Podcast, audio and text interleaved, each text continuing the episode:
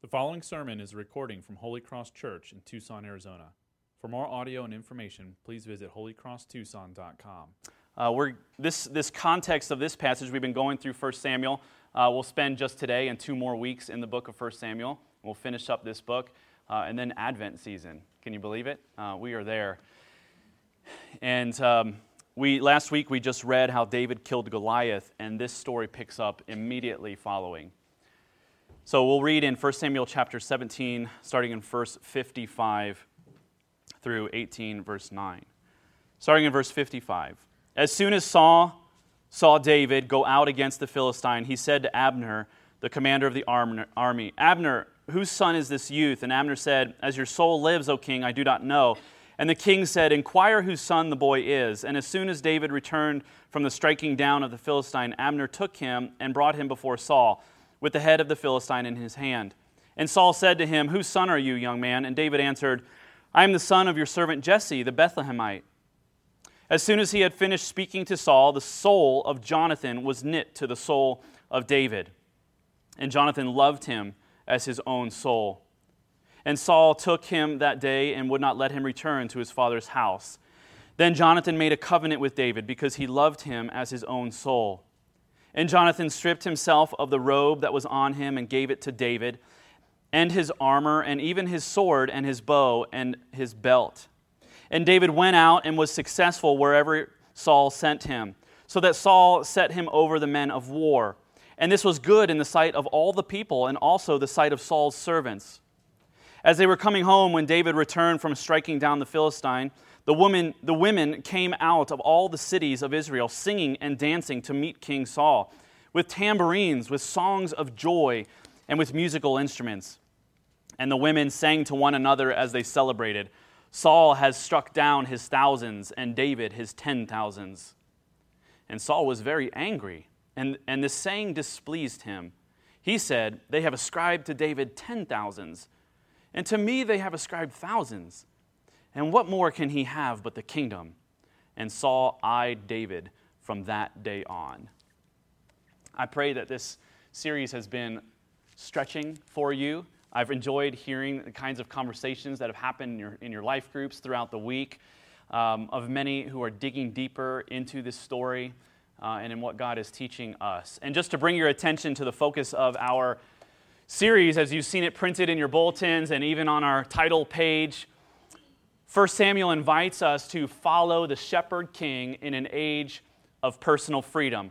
When our dominant cultural value in a time like today is do whatever seems right in your own heart. Follow your heart. Do whatever is right in your own eyes. God is calling his people, rather, to follow him, to trust in him, to obey him and, and his word. And we should be honest with how difficult this is as a, as a people, as, a, as, as people living in a culture that wants to do their own thing. We should be honest how difficult it is to, to follow God uh, when it seems like uh, a very lonely place to be. When every, virtually every area of society is, says the opposite follow your heart, do what's right in your own eyes. A couple weeks ago, Janae and I were preparing dinner in the kitchen while the kids were in the other room playing uh, and a mild argument broke out among our three children, um, which is not uncommon. And I think Janae or I, one of us, gave a, gave a gentle correction and rebuke to them from across the room uh, to, to our middle child, Kate. And then we hear our son calling out uh, from the room with such conviction with the phrase, You do you, Kate. and we, we honestly, we, my wife and I are in the kitchen, and we stare at each other, and we, we were kind of questioning, did he just say, you do you, Kate? And we didn't know whether to be just like tragically offended or like impressed with his level of, of, of deception and sin. I don't know. We, we handed in immediately our parent card and said, okay, we're done. We're not allowed to do this anymore. We have failed as parents. It was just astonishing uh, to hear that reaction uh, when there's a correction given, just this immediate reaction of, Who are you to tell us what to do? Um, we have that tendency. I mean, this is in us. Uh, this isn't just something that immature children do. This is what we, we all do. We have a tendency to resist God's wisdom, as we've seen through the pages of Scripture, as we seek our own hearts. Uh, we have a tendency to resist God's wisdom, to obey our own hearts, and our culture actually encourages that. It encourages us to do it. We find ourselves in very tough time. When encountering a difficult question, we might be prone to ask, What do people around me think about what I should do? rather than, What does God say I should do? Instead of, say, instead of being a light to the world and revealing God's goodness, we con- conform to our surroundings and blend in for the fear of being ridiculed, for being different and being not like others. We don't want to stand out. And what our passage highlights uh, for us today is that if we want to follow God, if we want to follow Him with conviction, we cannot do it alone. This passage reveals to us that it is not enough to have a sharp doctrine alone. It is not enough to have a courageous faith. It is not enough just to have a strong determination to be the people that God has called us to be. What we need is true friendship. We need true friendship if we desire to follow God faithfully. And so we'll look at three things in light of this true friendship this passage reveals. One, the difficulty of true friendship, because we all face that. The quality of, of true friendship, what does it look like? And then finally, the way to true friendship. How do we actually get it? Let's look at first the difficulty of true friendship. And if we could just lament for a little while as we look at how hard it is to actually have good friends, something we all struggle with. This passage gives us permission, I think, to, to lament the reality of how difficult it is to have true friends in our life who truly love us, who truly love us with a love that is unconditional, that is loyal, that is committed, that is steadfast, that lasts a lifetime. We all want those kinds of friendships, I'm convinced. The story of the Bible would tell us not only do we want it, but we want it because we are actually created to have those kinds of friendships. As God Himself has this kind of community and relationship within Himself, Father, Son, and Holy Spirit, we are made in His image. We're image bearers to have such intimate and connected relationships with Him and with others. But we know through our experience that this is harder to achieve. It's easier said than done. And let me point out David's difficulty in having true friendships. Maybe you see it as well. David is admired by many, he's also hated. David's admired and hated. He is admired by the soldiers, he's even admired by Saul when he comes back from war claiming victory by the ladies that gather that from all the cities when he arrives into town after battle all the women run out into the city singing their praises. The song is about him. How would you like that every day you came home and your, your wife and children made up a song for you? We just wanted to sing about how much we love you. It's amazing what's happening here. He is so admired so flattered. He is so praised for his accomplishments, and yet he's also so hated. He's hated by Saul, who becomes jealous of all his success. The passage says that Saul eyed David from that day on. He eyed him. You know what that is? I mean, that's like, I'm watching you. He eyed him from, he's like, I'm watching you. I'm watching what you're doing. And this highlights the difficulty, I think, of true friendship for us. It's easy to find people who hate you. It's easy to find people who are disappointed in you when you let them down, when you threaten their comfort of freedom, when you go against their code of ethics. When you do anything remotely different from what they think you should do, it is so easy to find someone who are quick to ridicule you and quick to hate you. It's easy to find people also that admire you, who flatter you just because you've done a great job. It's easy to, to garnish praise in the workplace. It's easy to garnish praise in, the, in, home, in the home. Just do what people tell you to do. Just please them, and you'll be flattered. Lament with me how this reality and how the world portrays friendship or what it says is friendship. People are admired to the degree that they are useful. People are admired in the world to the degree that they do things that are good. And people are hated to the degree that they threaten your way of life. And this is what the world, this is how the world portrays friendship. You want to have a friend? Then do things that are good. You don't want to be hated? Then don't bother anyone. And there are certain realities in our culture today that make it extremely difficult to make and maintain true friendships that we need to thrive in life with God and together. And I want to mention a couple of these because these are present even in David's time and they're present even today. And here's just a couple. One, one, one thing about our culture that makes it extremely difficult is this that people are treated like consumer goods. What do I mean? I mean, if you, if you have your cell phone, your cell phone company is through Verizon, and you love Verizon, why do you love Verizon? I mean, do you love them because of their personality? No, you love them because they, they have great service, they have great reception, they have good phones.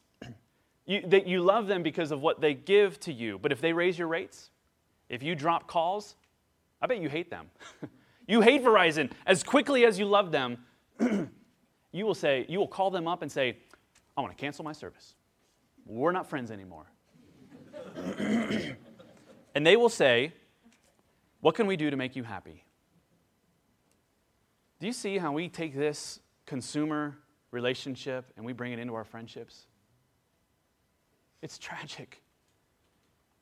This is not friendship. Most of the people you want to hang out with, most, most of the people who want to hang out with you, I, I hate to be a real Debbie Downer on Sundays and Veterans Day of all days. Most of the people that want to hang out with you want to, be, want to hang out with you because you are useful to them. And before you say, that is just totally absurd, let me say this. Most of the people that you want to hang out with, you want to hang out with because they're useful to you. They look a certain way, they act a certain way, they give you certain things like community or praise, or you just have things in common and that makes you feel good, you don't feel alone.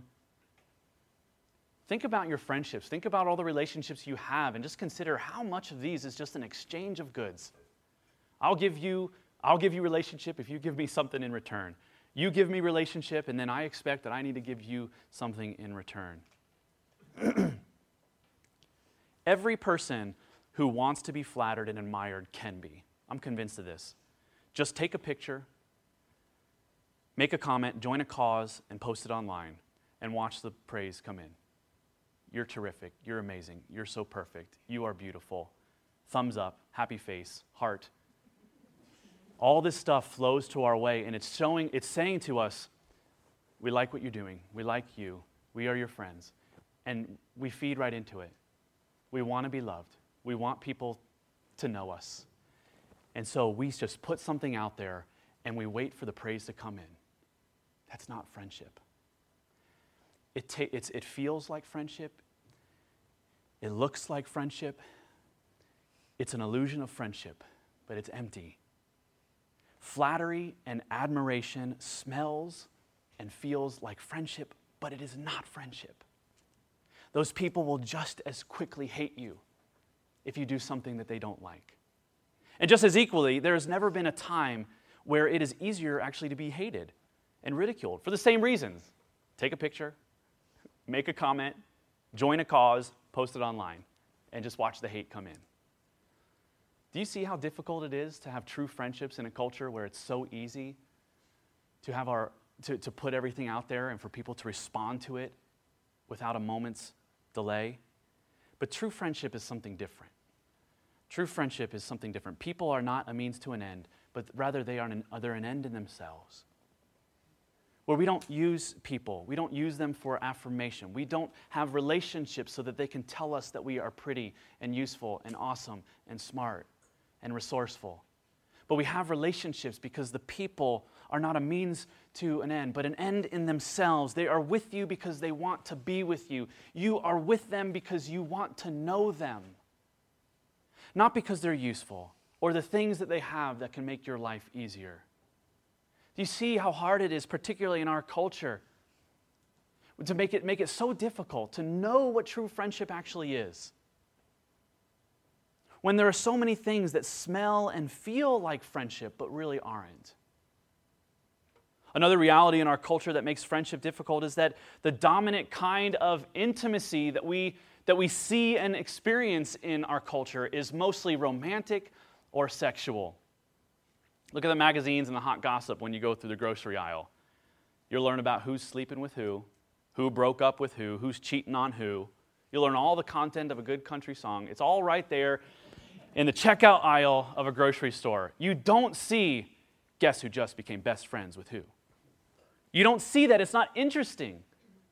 Friendship is not interesting. Sex is interesting. Erotic, romantic relationships. When it comes to intimacy, our culture is dominated by, by one kind of intimacy. It takes all that we think about what it means to be close to a person and intimate with a person and even love a person, and we hang it on one kind of relationship, and it is the erotic or sexual relationship. This is why we didn't teach this in the family weekend last week, but it's important to hear even today. There aren't a lot of songs about friendship, but a lot about sex. There aren't a lot of songs about meeting someone at a club, becoming lifelong friends, and being each other's weddings later in life. There's a lot of songs about one night stands. There's a lot of songs about how many people you can have erotic relationships with. And we wonder why it's so difficult to have intimate friendships that are non sexual. We wonder why it's so hard for people to struggle with intimacy, sexually and relationally. When a culture that, that hangs all what it means to be close to a person on one kind of relationship, the romantic relationship. How many songs are about your job that you hear on the radio? How many songs are about parenting? How many songs are about sex? There aren't even a lot of movies about friendship. There are more movies about friendship between humans and dogs than there are non romantic relationships between two people. I mean, seriously. it just highlights another area of brokenness in our culture for how we view friendship. Why do we love those kinds of movies? Why do we love our pets? Because they, they can't hurt us when we're vulnerable. I was trying to think of one movie, and was, I thought of one, is My Girl. And I remember this scene underneath the sycamore tree with Vada and Thomas. And they are just so, they're, they're best friends. That's the point of the whole movie. They are best friends. And Vada is kind of lamenting, and she's saying, you know, everyone says that we need to have a romantic relationship because you can't just be friends. We need to kiss. And they're like, I don't know. She says, I don't see the big deal about kissing. What's the big point of kissing? And she says, maybe we should try. And so they kiss under the sycamore tree because they're thinking, well, any kind of relationship has to be physical in order to be real. And they kiss, and it's super awkward. And she says, It's so quiet, say something. And he stands up and recites the um, Pledge of Allegiance. Do you remember that? Anyway, never, and then he dies. It's just horrible. Never has there been a time where our culture has more access to romantic love. And romantic love and sexual love, sexual and erotic relationship has been so publicized, and never has there been a time when people feel more alone and more disconnected relationally. A culture that worships individualism and personal freedom will consequently be dominated by one kind of intimacy romantic and erotic intimacy. We should not be surprised when we see a, see a culture that champions self love and a culture that champions follow your heart. To witness a culture dominated by sex addiction, sexual abuse, and even on the other side of it, people that are so afraid of intimacy that they can't even get close to another person. We should not be surprised when the culture says, Love yourself, do everything for yourself, to see people that don't know how to be close in a healthy way we are experiencing the brokenness of a world that, that, that worships personal freedom. And the point is this if we live with the philosophy that our hope in life and all of its desire is found within ourselves, and that any relationship that we have with others must be the purpose of bettering our life, then it becomes nearly impossible to have true friendships with anyone. A life centered on self will make it nearly impossible to have true friendships with anyone. The relationship between Jonathan and David reveals, I think, in my opinion, reveals a defect in our sex absorbed culture and perspective. There is, no, there is nothing about this relationship that is erotic. There is, there is in no way their relationship is in no way a homosexual relationship, and many have claimed that it is. This is an intimate friendship, and it makes us uncomfortable because we don't know how to have true friends. It is at a level of intimacy that every single one of us are created for and yet uncomfortable with when we encounter. And this because there's something wrong with us, not with them. Hearing Jonathan talk about being knit to the heart of another man makes us feel uncomfortable.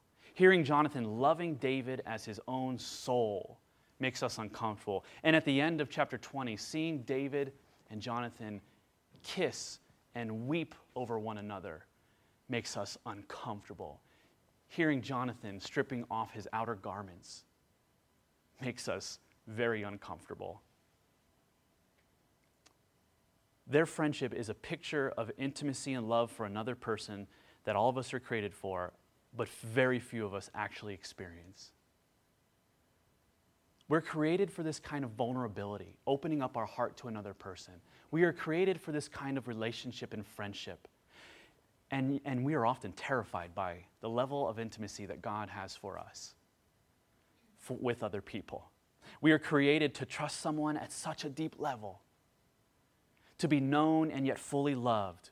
But we don't think that the joy of friendship is worth, worth the pain of betrayal because we've been so hurt, we have been so burned.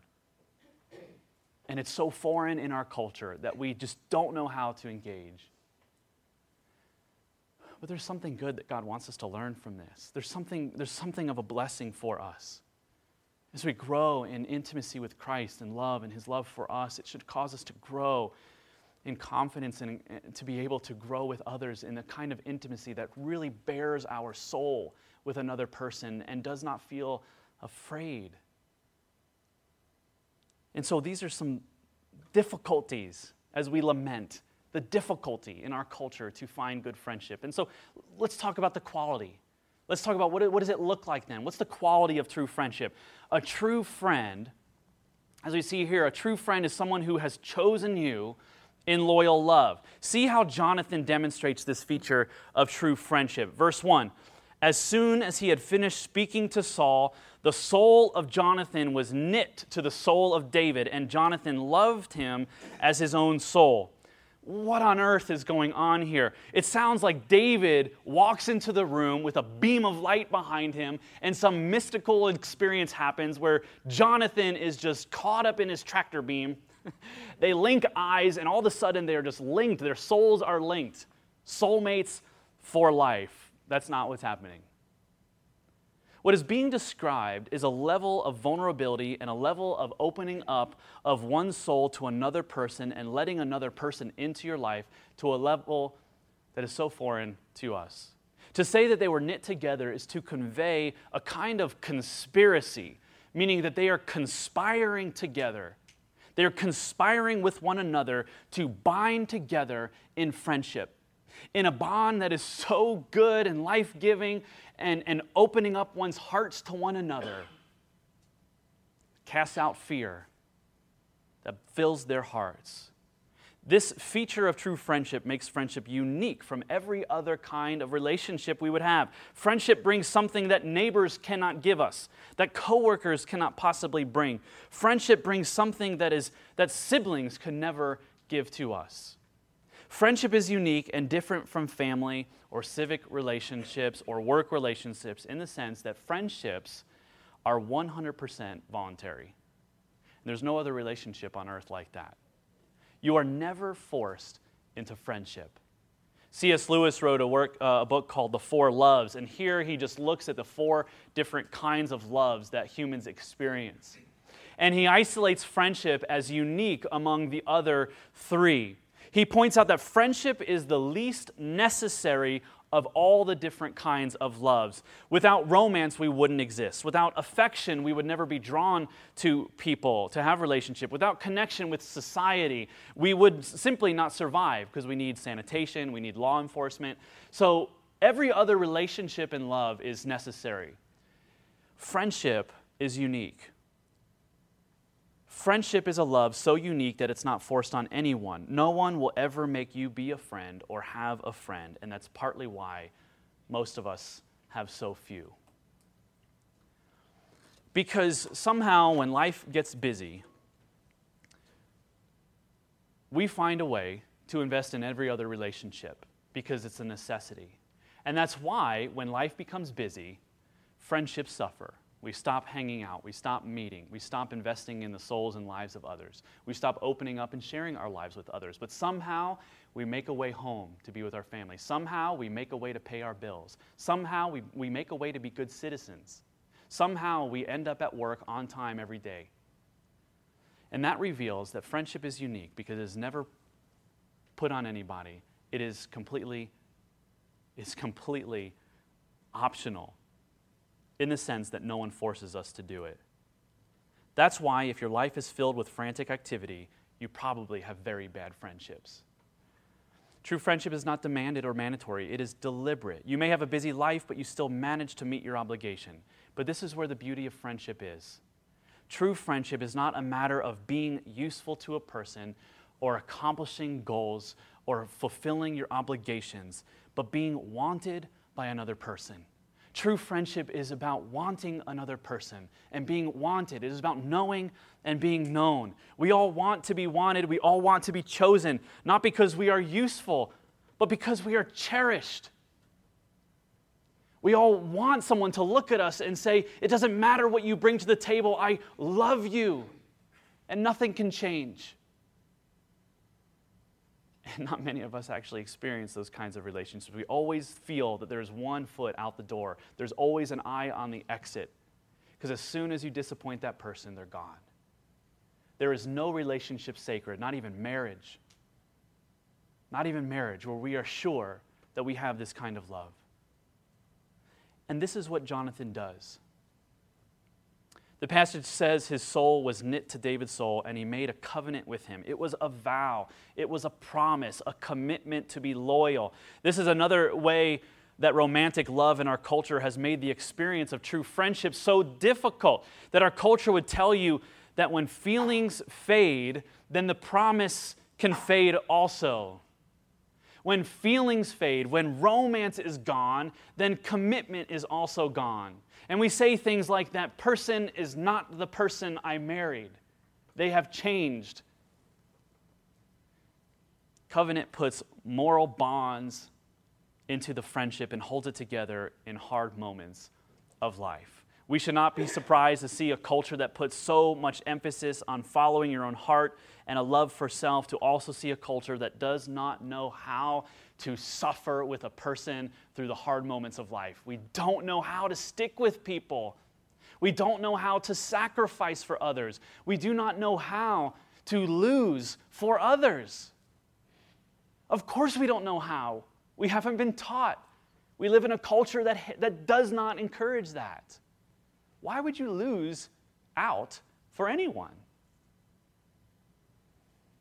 That's what our culture would ask. It's no wonder that most of us don't invest in real relationships. It's no wonder that most of us think that it's a waste of time and would rather put energy into work because it's a consumer relationship that we can measure and feel safe in. It's why we pour into work and say, This is what God has called me to do, because this is where I'm useful, this is where I'm good, this is where people's lives are being changed. And yet, no one knows our deepness in our hearts. We have neglected the most beautiful of all kinds of relationships true friendship. We need a better way. We need a better way to be true friends. And it's a good thing that preachers don't have to be experts on the material they preach.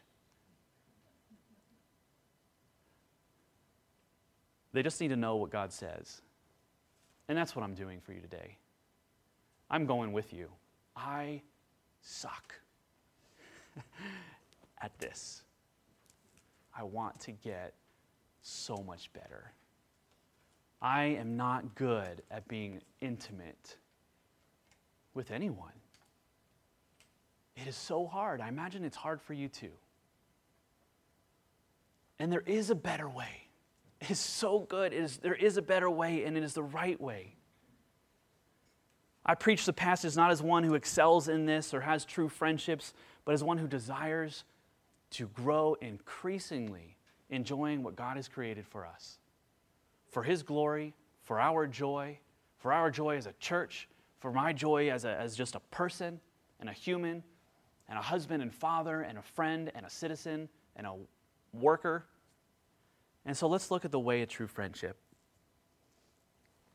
We've looked at the difficulty with friendship and the quality of true friendship, but the real significance and the bond between Jonathan David is seen in verse 4 when this happens, when Jonathan stripped himself of the robe that was on him and gave it to David, his armor, and even his sword, and his bow, and his belt. What is happening is utterly astounding. Jonathan is Saul's son, and therefore he is the crown prince of Israel, and he is removing all signs of his identity and all signs of his glory and all signs of his privilege and honor. And he's giving it to David for the sake of friendship. He strips himself all of this. This was not this was not nothing romantic, nothing erotic, nothing weird. He is saying in a, in a public display, everything that is mine, everything that keeps me alive, everything that is a benefit to me is now yours for the sake of friendship. And when Jonathan takes off his robe and armor and gives it to David, he is taking off his right to be king. And he gives it to David. And Jonathan deliberately strips himself of all the things that makes his reputation great for David. And our culture is becoming more and more focused on pursuing our personal kingdoms and our personal greatness and building up our personal reputation and the result, I promise you, will be a generation of people who don't know how to be friends because we're all looking out for ourselves. That's a tragedy. We're already seeing it in our culture that champions personal reputation. We will see people who don't know how to sacrifice for their friends. Our culture is becoming more and more individual.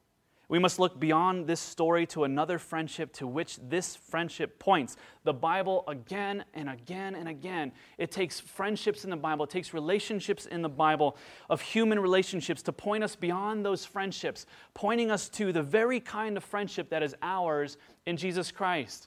To another friend who stripped off all of his glory. He stripped off his heavenly robe, his glory and reputation. He stripped off all of his honor to give us that honor and say, everything that is mine is now yours for the sake of friendship. In John 13, on the final night of Jesus' life on earth, he had a meal with his disciples and he takes off his outer robe and he lays it aside. And the disciples start saying, Whoa, what are you doing? And Jesus says, What I'm doing now you don't understand, but you will understand later. And then he says, Greater love has no one than this, that someone would lay down his life for his, say it, friends. Not his workers, not his employees, not even his disciples. There is no greater love than this, that someone would strip themselves of all that they have for the sake of his friends. And he says, No longer do I call you servants, but I call you friends. No longer are we in this relationship where you are performing a duty for me, but now we're in this relationship of friendship, knit together. I am in you, you are in me. There's nothing erotic about that. There is nothing romantic about it. It is the kind of relational intimacy that we are meant to have with God and with others. Jesus chooses his disciples he says that he loves them to the very end. He sacrifices for them. He dies on the cross, and he clothes them with grace. Saul thinks of what he might lose and is threatened by David when he says, What more can he have but the kingdom? He's getting all this praise and all this affirmation and, and all of this flattery. There's nothing left for him to get but my job. And then he tries to kill him. Saul is afraid of what he might lose, but Jonathan gives up all that he has for David. Saul grabs at Samuel's robe because the kingdom has been taken from him, and, and, and Jonathan takes off his robe and gives it to David Don't you see that this passage is trying to point out to you and to me that, is, that there's a friend much greater than Jonathan? There's a friendship that Jesus desires with you. It's the kind of friendship that Jesus sought, at, out, sought out you for. He stripped himself his own riches in order to give you friendship with God. He was stripped apart on the cross, ripped apart on the cross, in order to keep his covenant, to secure God's friendship for you. Jesus forfeited all his privilege for the sake of friendship. And we are glad that Jesus, is, that Jesus forfeited his privilege for the sake of friendship with us. And let me ask you some rhetorical questions. Are, you, are your relationships in your life, uh, particularly are your friendships and relationships with others in Holy Cross based on loyal love? Or are they consumer relationships? that you enjoy as long as they are convenient, as long as they are res- useful to you? Is there one, literally like one or two or maybe three people, if you're truly blessed, that you have given yourself to completely, in complete transparency? Is there anyone who you can tell that they are completely wrong without risk of losing that relationship? Is there anyone who you would suffer loss for? And not just suffer like superficial loss for. I mean, let me ask you is there anyone in your life that you would suffer such loss for to the extent that it would change your standard of living? Would you do that for anybody? Do you know of anybody who would do that for you? Who would lose a car, a house, a job to be close to you? If you don't have one or two or three people like that, it's possible that you have a community of acquaintances. You have a lot of people saying, You're awesome, you're beautiful, how special you are, I want to be more like you. You have a lot of people coming out into the city square praising you and offering you flattery. It's possible you don't have any friends. You don't have any true friends. And yet there's something about that flattery that you still seek after. It feels like friendship, it looks like friendship, and yet it never delivers what friendship is meant to deliver.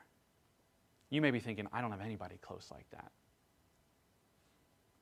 And the way to maintaining and making friendships like this depends a, to a large degree in our ability to be convinced in our inner being, like in the deepest parts of our soul, that we have this friendship with Christ because he's chosen us in loyal love.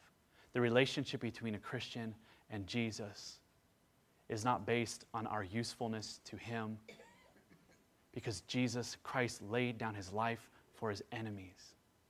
He laid down His life for us. He stripped Himself of all of His privilege at the moment we were the worst friends so that we could be called His friends. And when we know that we are accepted and loved because of what Jesus has done, this changes the way we love others. It changes the way we open up to others because even when we are betrayed and rejected, we have lost nothing in the privilege and riches of Christ. The heart of the gospel is not that sins are just forgiven, but more than that, that we are draped in his favor. Jesus is not motivated by what he might lose, he lost everything for what we would gain. And so, if we have Christ and we lose everything, we still have everything. Take his robe of grace, take what he takes off of himself and, and gives to you. Receive that. Trust in the truest friend you have ever had. And follow him, for he loves you with a committed and loyal love that will never fade.